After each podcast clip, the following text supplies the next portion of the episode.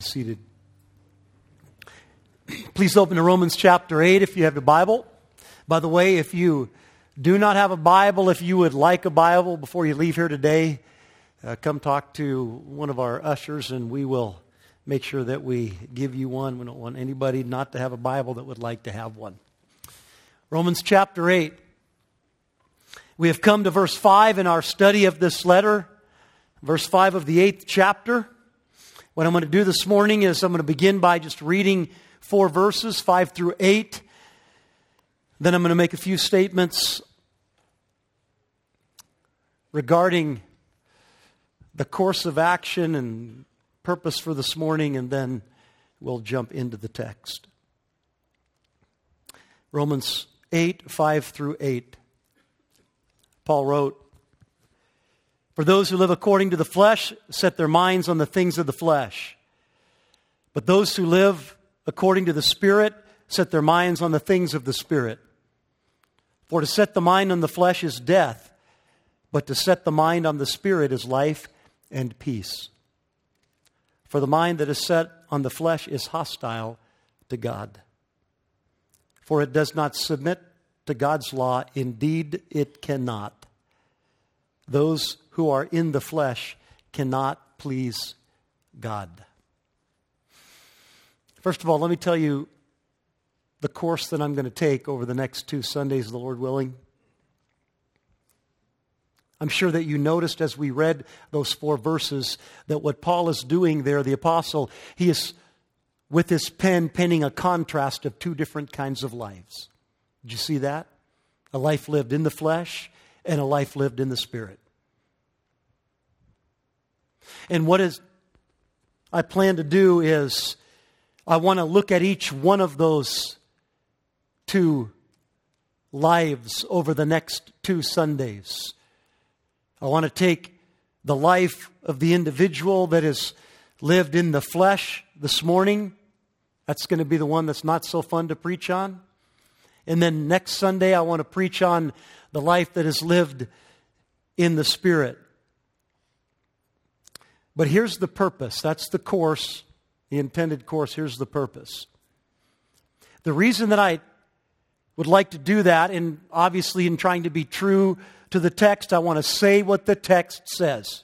You know, Brad doesn't have anything to say to you if it doesn't come out of here. I'm not near smart enough to do anything to help you spiritually unless I'm taking it directly out of the Word of God. It's the Word of God through the Spirit power of the Spirit of God that does the work of preaching. So I want to stay as close to Paul's, in, what I believe is Paul's intent in writing the text. So I want to look at the contrast that he gives.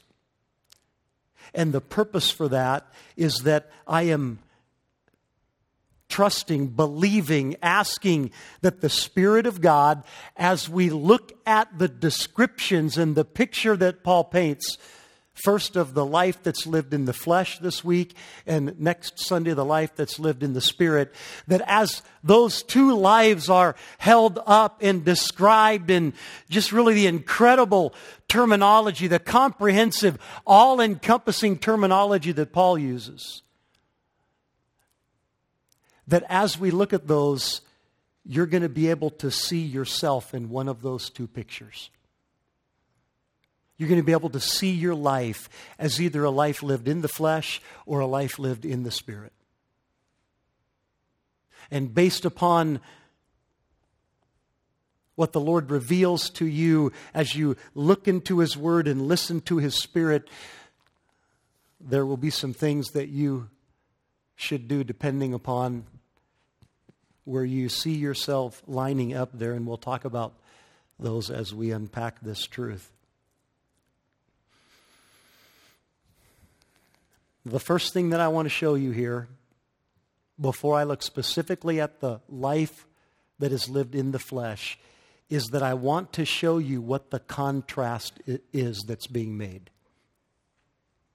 I, it's really important, I believe, that you understand this so that this text is not misinterpreted because it is at times misinterpreted. It's understood to mean something that I believe is just directly in opposition to what Paul is saying here. I'm going to try to explain what that is.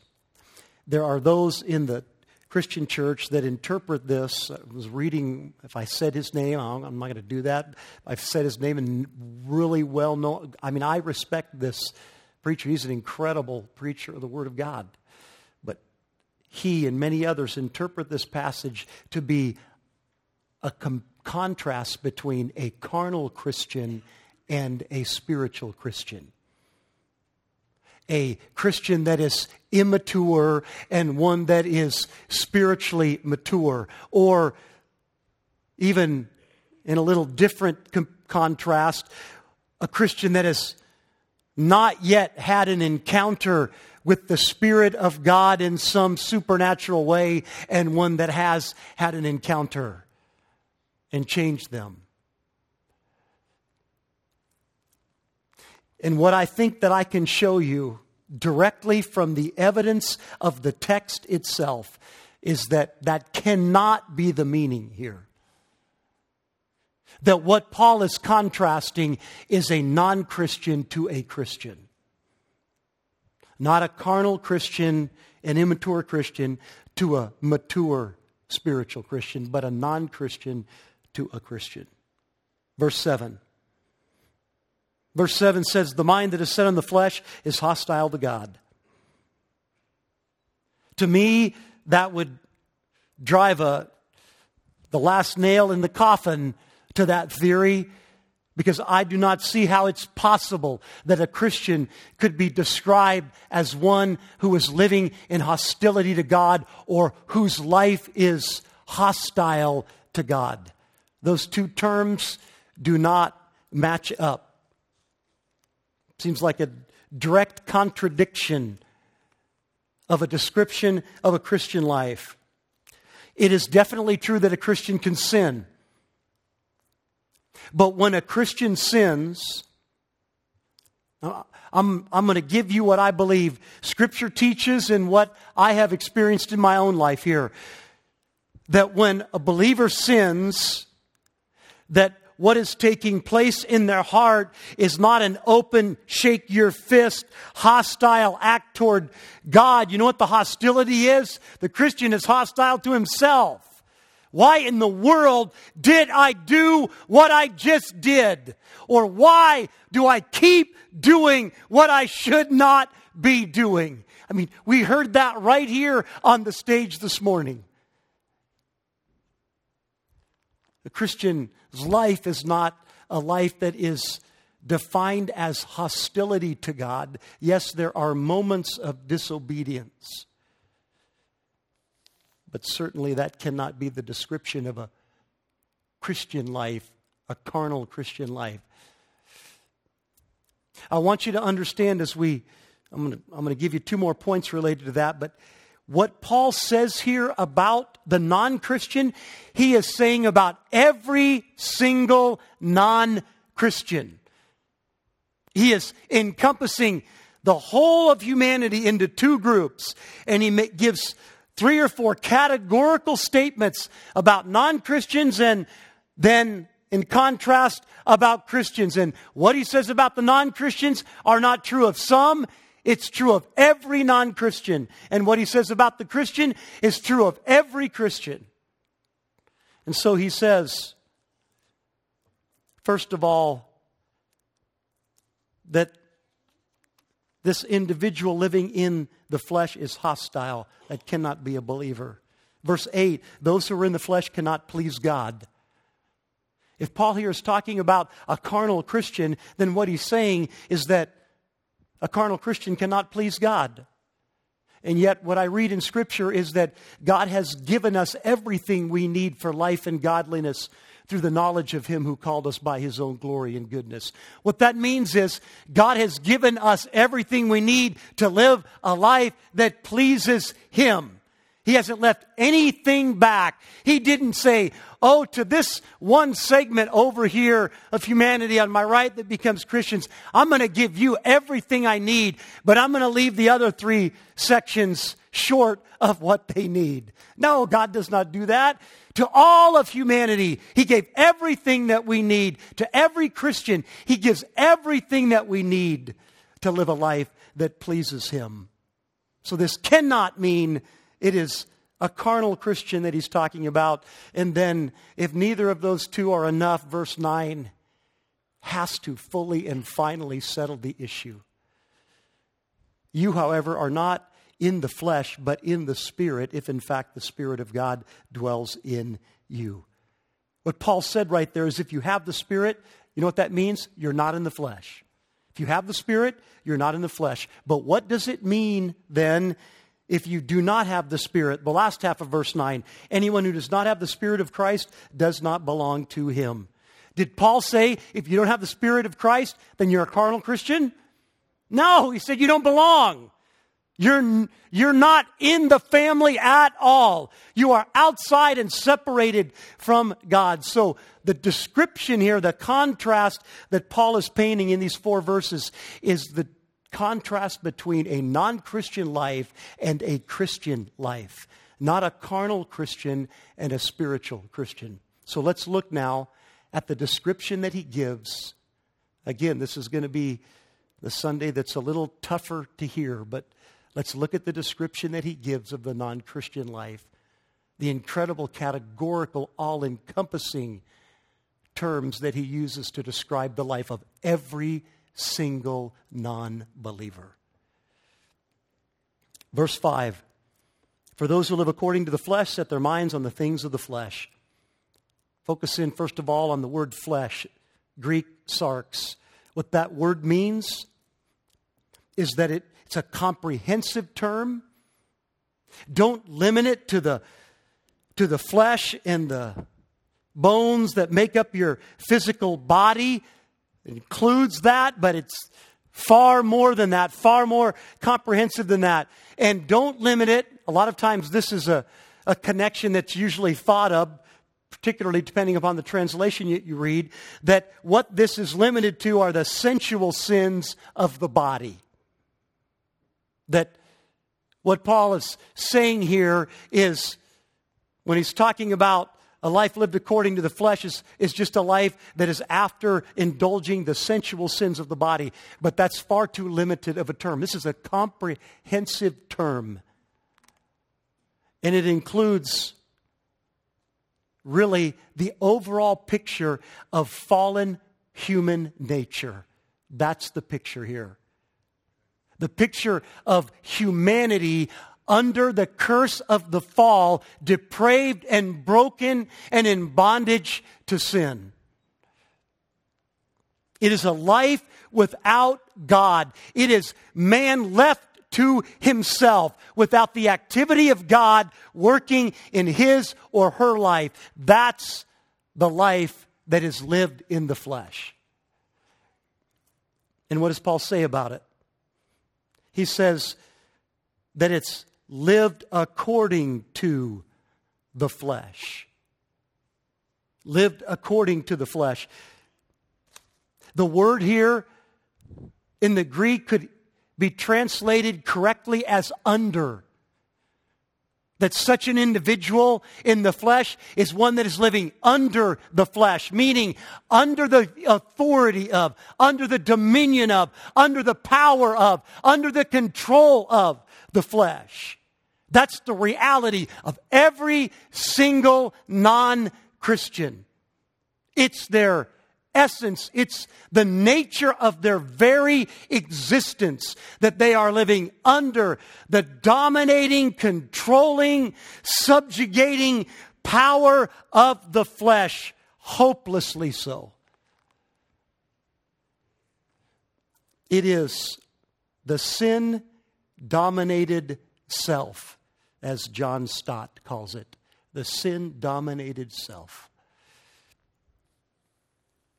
But there's another idea in lived according to, and it's the idea of continuation. That the domination is a domination of ongoing continuation. That it is something that is lived continually that way. And then, what does Paul say that such a life does? They set their minds on the things of the flesh. They set their minds on the things of the flesh. Now, again, the word mind here is an all encompassing term. It doesn't just refer to intellectual activity. It is a term that is encompassing of the entire personality it means the thoughts and the desires and the passions and the pursuits and the emotions and the understanding of an individual. It's the all encompassing statement about who they are. And so what Paul is saying is that a life that is lived under this dominion and power and authority of the flesh, they have their mind set their mind is set on the things that are in this world, the things of the flesh. That's what they're after. That's what they pursue. That's what gives them pleasure. That's what's important to them. They can't see anything else. Everything is temporal. Nothing is spiritual. Everything is right here. That is what dominates and characterizes their entire life and what's important to them. That's the picture the first picture that Paul gives us in its descriptive, all encompassing language here about the life of the unbeliever. That's a, that's a pretty hard picture.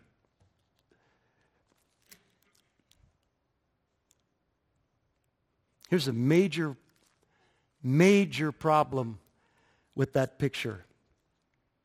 Listen to 1 John 2:16. Here's kind of an overarching statement about that kind of a life. John the apostle wrote, "For all that is in the world," and then he gives three statements that really kind of draw a circle around all of human sin. All that is in the world, the desires of the flesh, the desires of the eyes, and the pride of life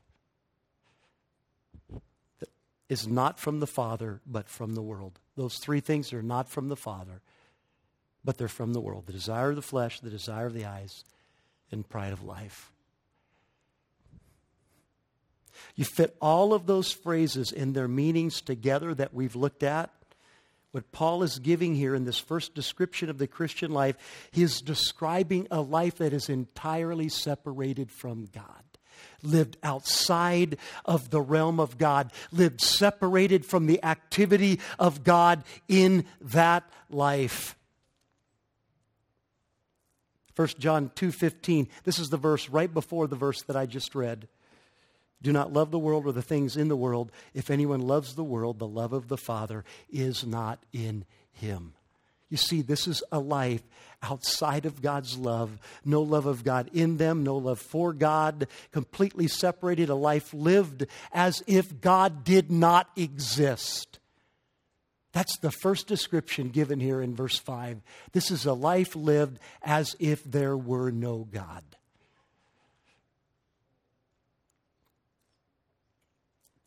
Now remember, the description here of the non Christian is true of every single non Christian.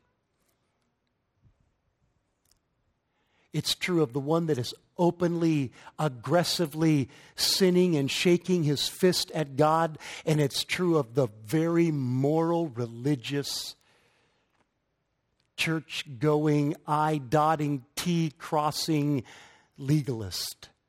It's true of both of those equally because the statements Paul is making here are categorical statements true of all of non Christendom and all of Christendom.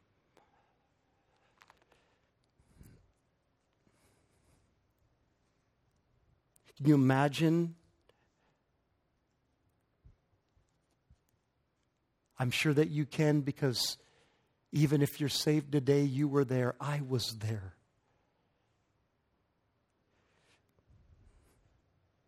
Listen to Paul's second description of the non Christian, verse 6. For to set the mind on the flesh is death. Paul here is talking about spiritual death.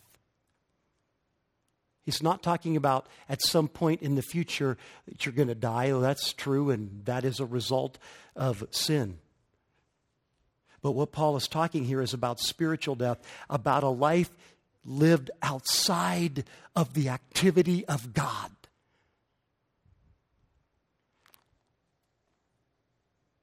And notice here that verse 6 starts with the word for.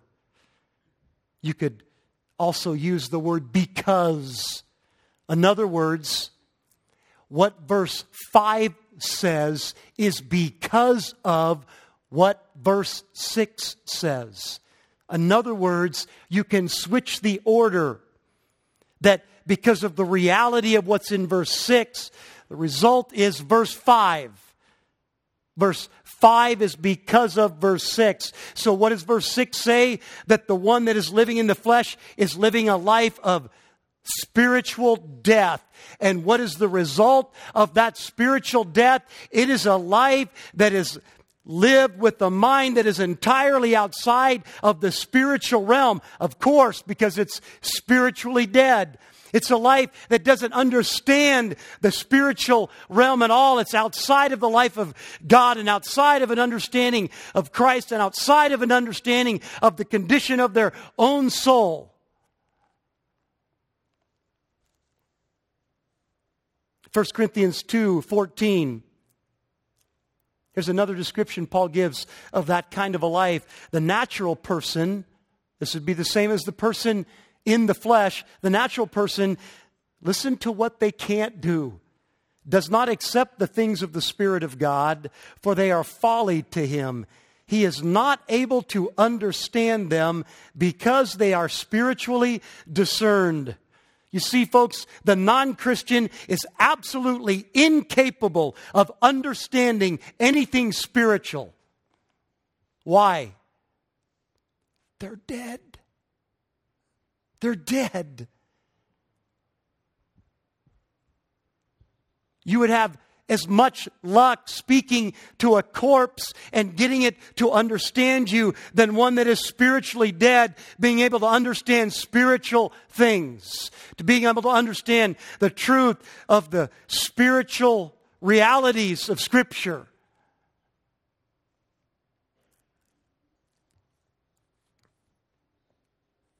That's their condition and they don't realize their condition. They can't see their condition. They're blind to it just like a dead person is blind. They're deaf to it just like a deaf person cannot hear what you say. They can't sense it. They can't feel that truth because they're dead. Just like a corpse cannot feel you if you shake it and say, Wake up! It's spiritual death.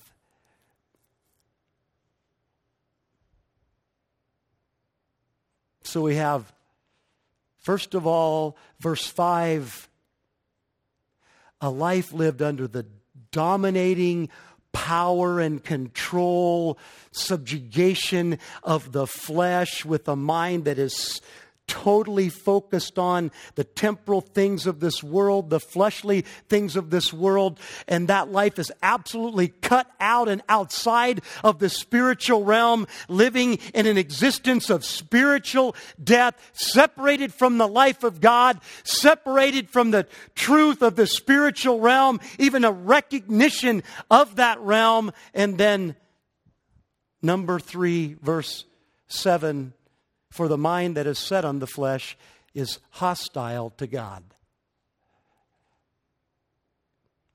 Now, some Christians struggle with these kind of categorical statements uh, that Paul makes, trying to figure out what he means instead of letting him say what he says. Such a mind is hostile to God.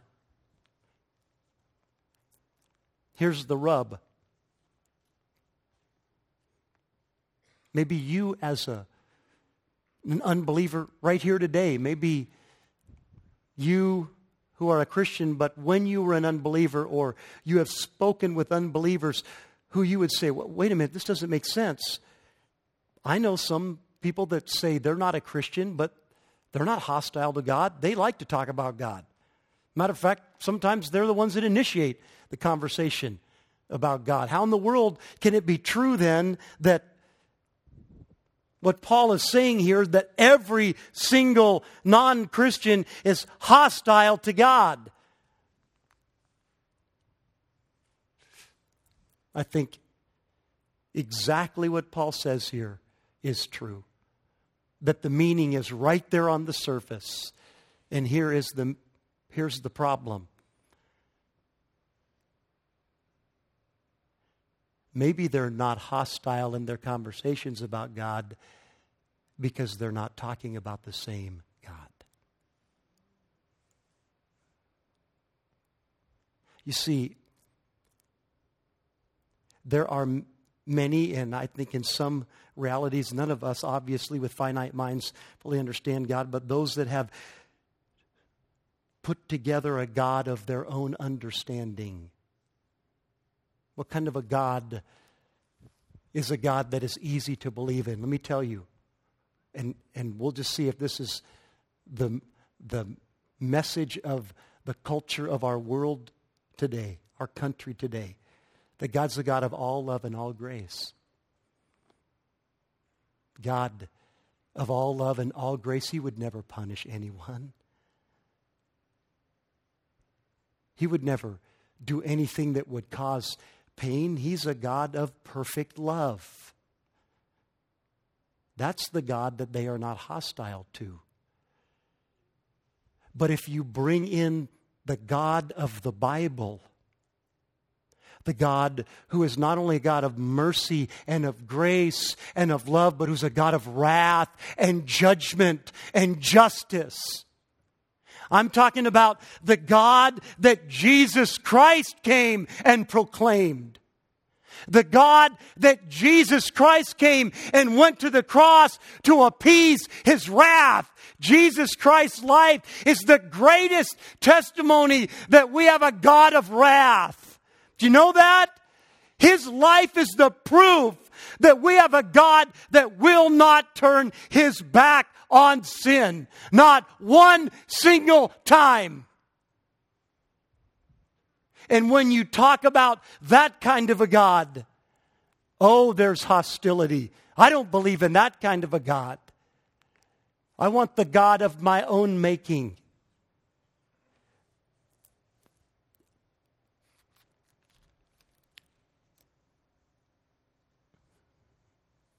And then verse 7b, it's a nice follow to the hostility. It says, for that kind of life, it does not submit to God's law. Indeed, it cannot. It does not submit. Well, that makes sense, doesn't it?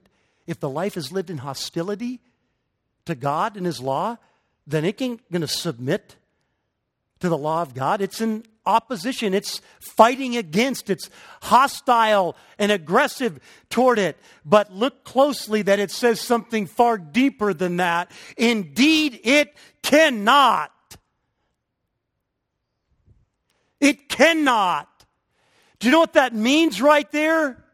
It means that not only do they not want to submit to the law of God, it means that it's absolutely impossible for them to submit to the law of God.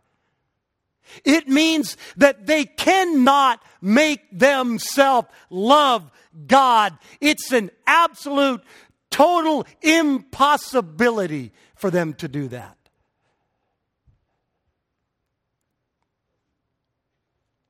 And what's the final conclusion of the life of the non Christian? Verse 8 those who are in the flesh cannot please God.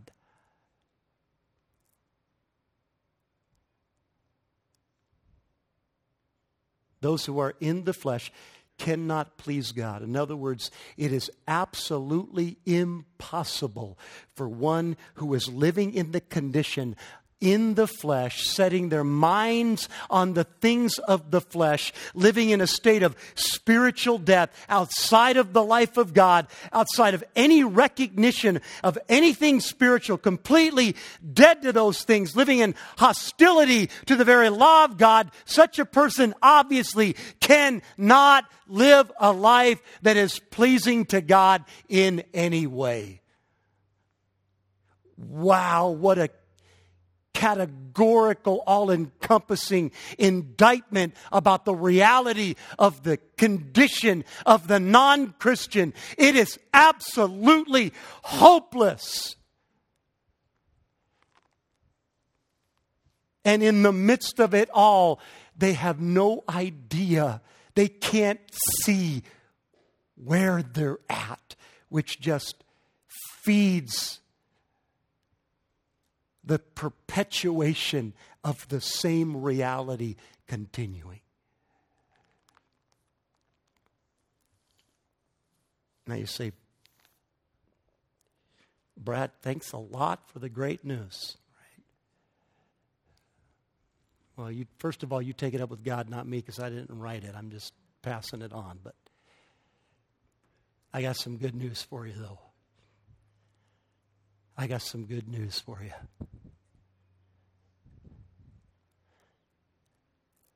Good news about the Lord Jesus Christ. Good news about the grace of God. Let me draw, as we conclude here, just some, bring together some concluding truths or equipping and encouraging truths related to what we just looked at. Here's the first one Remember what I said I wanted to do to begin with? I wanted to paint a picture as Paul crafted it with his pen. I want to try to paint a picture of the life of each of these two, um, the, the two descriptions of each of these two lives, so that you could hold it up and look at it. See if you saw yourself in the mirror. First thing I would say is to test your faith, consider your mindset. If you want to do some diagnostic looking into your heart, as Scripture tells you to, you know, examine your faith, test your faith. That one of the things to zero in on is your mindset. A lot of this passage here in these four verses is about the mind, about mindset as I described what that mean, that meant, that phrase meant. Let me ask you a question then. What do you set your mind on? I mean, I, know you're busy people just like I am. And you have to put your energies, your thought processes toward the things that are before you, the responsibilities. But when your mind goes on to default, what is that thing that your mind goes to? What are you thinking about? What are the passions and desires of your heart? What are you pursuing in life? What are you working for? Are you working to get a bigger house and a better portfolio and all of the stuff of the world? Is that what you automatically gravitate to in your thinking? Does that what consumes you? Is that what makes you the most happy and is the most important thing in your life? Or is it something spiritual? When your mind relaxes, does it go to God? Does it go to the things of your soul, your condition and your relationship to Him? Does it go to the spiritual realities of life? You see, Paul is saying here in this contrast that a life lived in the flesh is one that is focused always here, always on what's around, always on the temporal. And the contrast is that the life lived in the spirit is focused on the things of the spirit. Where's your mindset at? It's a good way to do some probing in your heart. Here's a second point of application. One that just should jump out as so obvious. Another little diagnostic tool here. What Paul is describing here is that there is a radical difference between a non Christian and a Christian. A radical, categorical, complete, and total, comprehensive, polar difference between a non Christian and a Christian. Is your life different? Is your life different? And I'm not, again, I am not focusing this on just the things that you're doing and primarily not even the things that you do and your actions. I'm talking about those things that really define you. What are your passions and pursuits and desires and fears and joys and hopes and what are they surrounding? What are they centered on? What do you build them on regularly? Do you build them on the things of this world or do you build them on the things of God and the things of the spiritual realm and the things related to your soul and its relationship to God? What is the automatic default when your mind goes into just rest? Does it go right to those things or to the things of the world? Should be a radical difference between the life of a Christian and the life of a non Christian. Because what's inside is categorically different, and it can't help but produce something categorically different on the outside.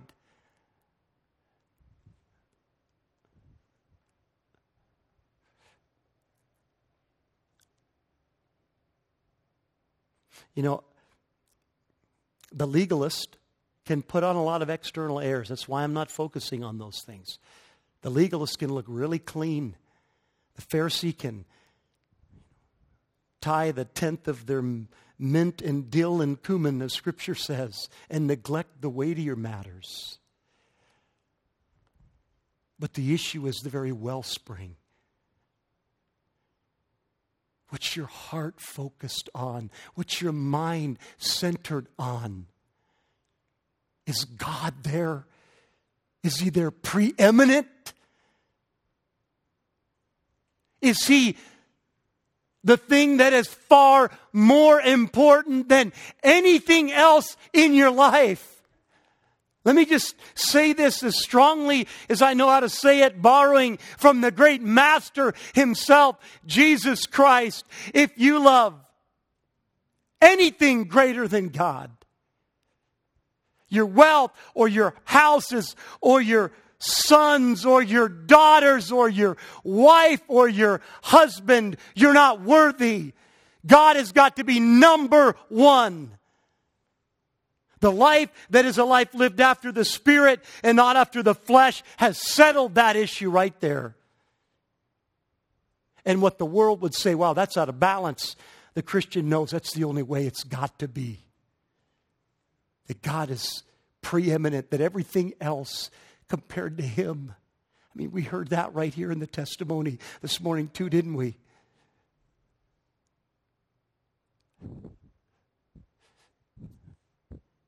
So there must be a radical transformation. Clearly, that's what Paul is painting here with his pen. And then, number three, what about the salvation of others? There's a great implication here based upon what we just studied and the salvation of others. You that have, if you hear you have friends that are unsaved, you have children or parents or loved ones or husbands or wives that are unsaved, listen carefully. You see, there is this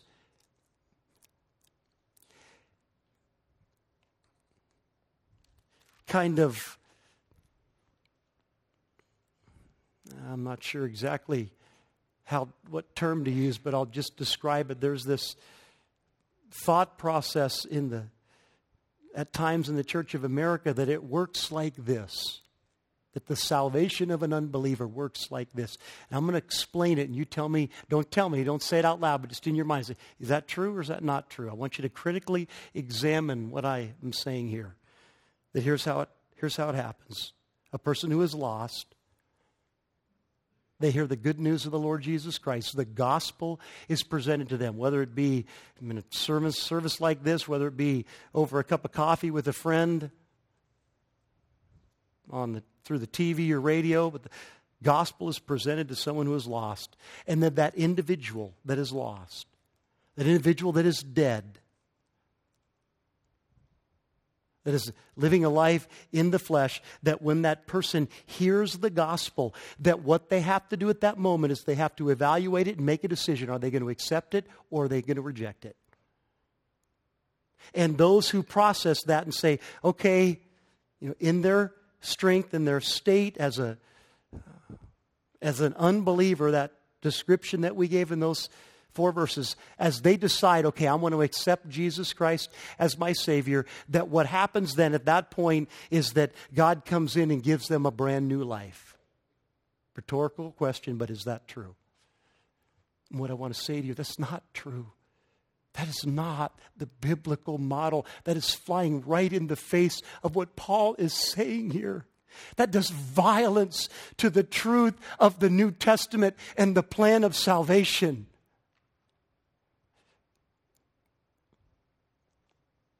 You see, what Paul explained here is that the unsaved person is dead. They are stone cold dead. They can't hear the truth. They can't evaluate the truth. They can't assess it and mull it over in their mind and determine whether or not it's a viable thing to bank on or not. They're dead.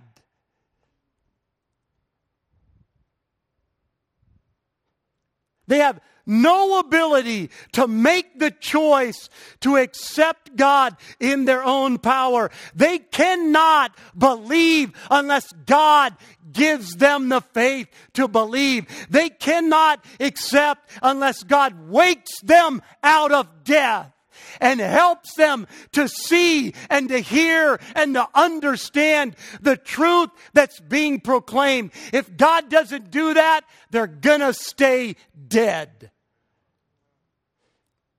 So, what's the implication then? It is this. Yes, get the gospel to them, proclaim it, try to get it to them every chance you can, but you better do this. You better hit your knees and hit your face and beg God to open up their minds and open up their hearts to wake them out of death so that they say, Oh my goodness, I never saw that before.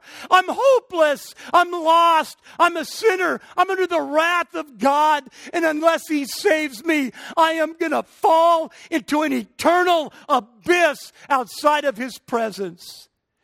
You need to beg God that that would happen in the lives of those who are unsaved because the Spirit of God has to come to them as the truth is being proclaimed and wake them up so they can see and hear and accept.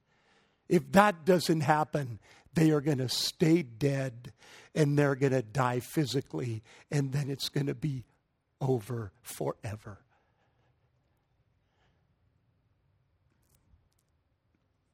That sets up then the last applicational truth here.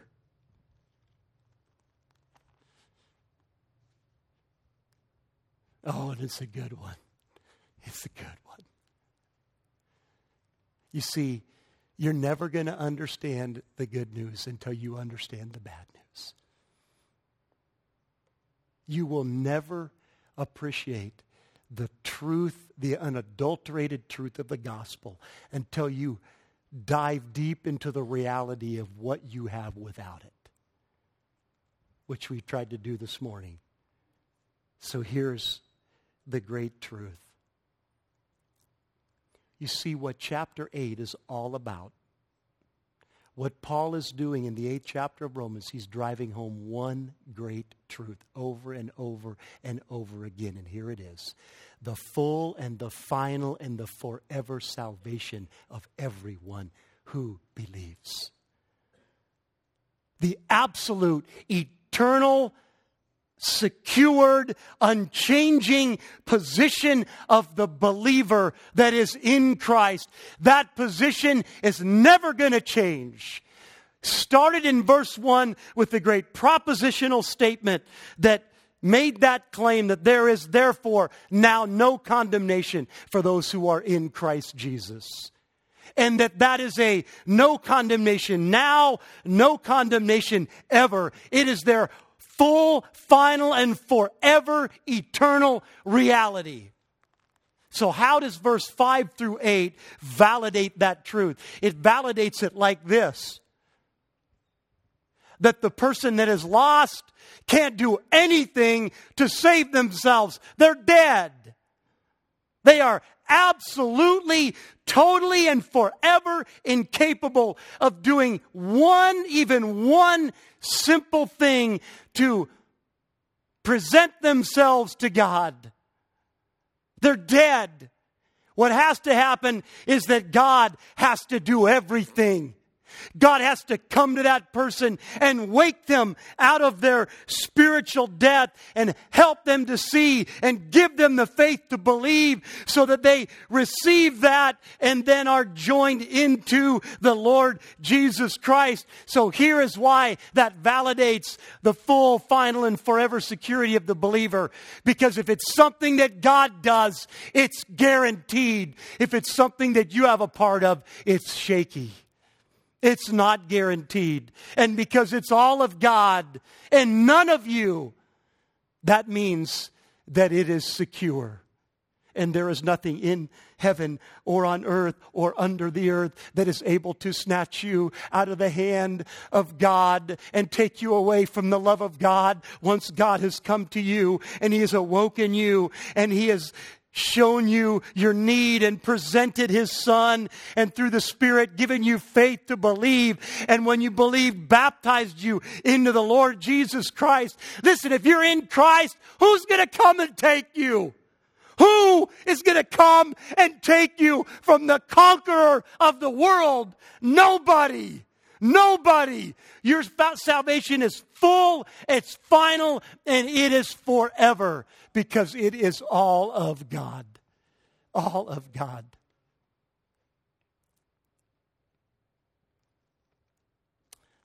What we'll do next week is we'll look at the positive side. We'll look at the description of the believer in the incredible statements in contrast that Paul makes, and they will provide for us incredible diagnostic tools to look into our own life.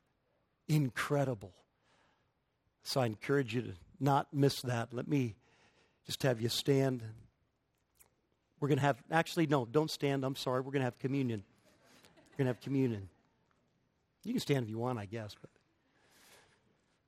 communion is a great way to end this because the symbols of communion are pointing the way to the Lord Jesus Christ. They are pointing the way to the one thing, the only thing that makes the difference. And that is the, the life and the atoning work of Jesus Christ on the cross and his resurrection from the dead. And so communion is remembering that Jesus willingly came to this earth as God in the flesh, and he died for us, and he shed his blood to pay the penalty for our sin. So if you're a believer, the Lord's Supper, communion, it's for you. Because what you're saying in taking it is, I identify with Jesus Christ. I am one of His, I am in Him. So communion is for believers, it is not for unbelievers. Now, maybe this morning, as you heard the good news in the midst of the bad news, the good news of Jesus Christ, you say, I, I want that new life. I'm putting my faith in Jesus right now this morning. Then it's for you. There's not any extra hoops you have to jump through except you believing in the Lord Jesus Christ. I mean, really believing that He and only He is the way to make you right with God. So maybe you want to take communion for the first time as a new believer. You're welcome to do that. But it is for those who have accepted Christ as their Savior and Lord. Ushers, would you come? Father, as we receive these elements, just I want to say thank you. Thank you for the cross. Thank you for your Son. Thank you for the perfect life, the willing death, and the mighty resurrection of Jesus Christ that defeated sin and Satan and death and hell and opens up to us life with you here now and with you forever in heaven. In Christ's name I pray. Amen.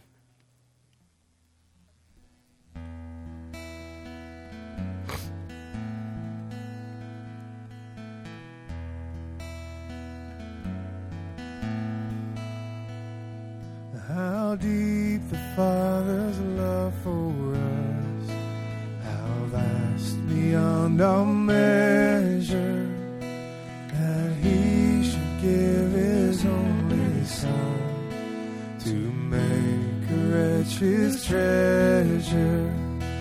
How great